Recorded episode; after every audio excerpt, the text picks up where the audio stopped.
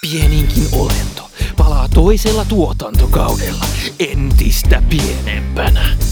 Uudet hahmot, uudet juonet, parempi äänenlaatu.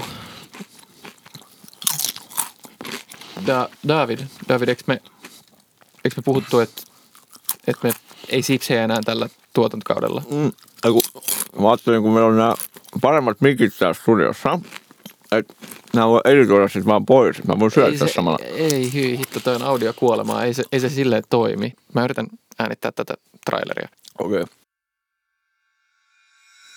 Palaa Sasanian maailmaan, jossa Sirian valon valtakunta on valloittamassa tietään eteenpäin. Tota, mä kirjoitin tähän mun backstoryin, ihan, ihan tiedoksi vaan, että tota, tää mun, tää mun hahmon iso iso iso isä, niin se on lahjoittanut mulle tämmöisen Cloak of Epic Charisman, äh, niin se nostaa mun äh, karismaskorea kasilla. David, David, mä yritän äänittää tässä traileria, siis voisit sä mitenkään tehdä ton jossain muualla?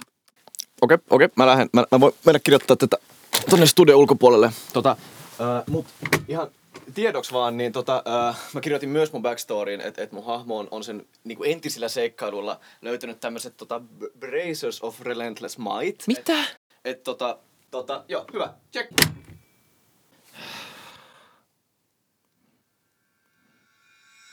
Enää neljä seikkailijaa jäljellä. Kuka kuolee? Kuka selviää? Toisessa tuotantokaudessa pieninkin olento on taas luonas.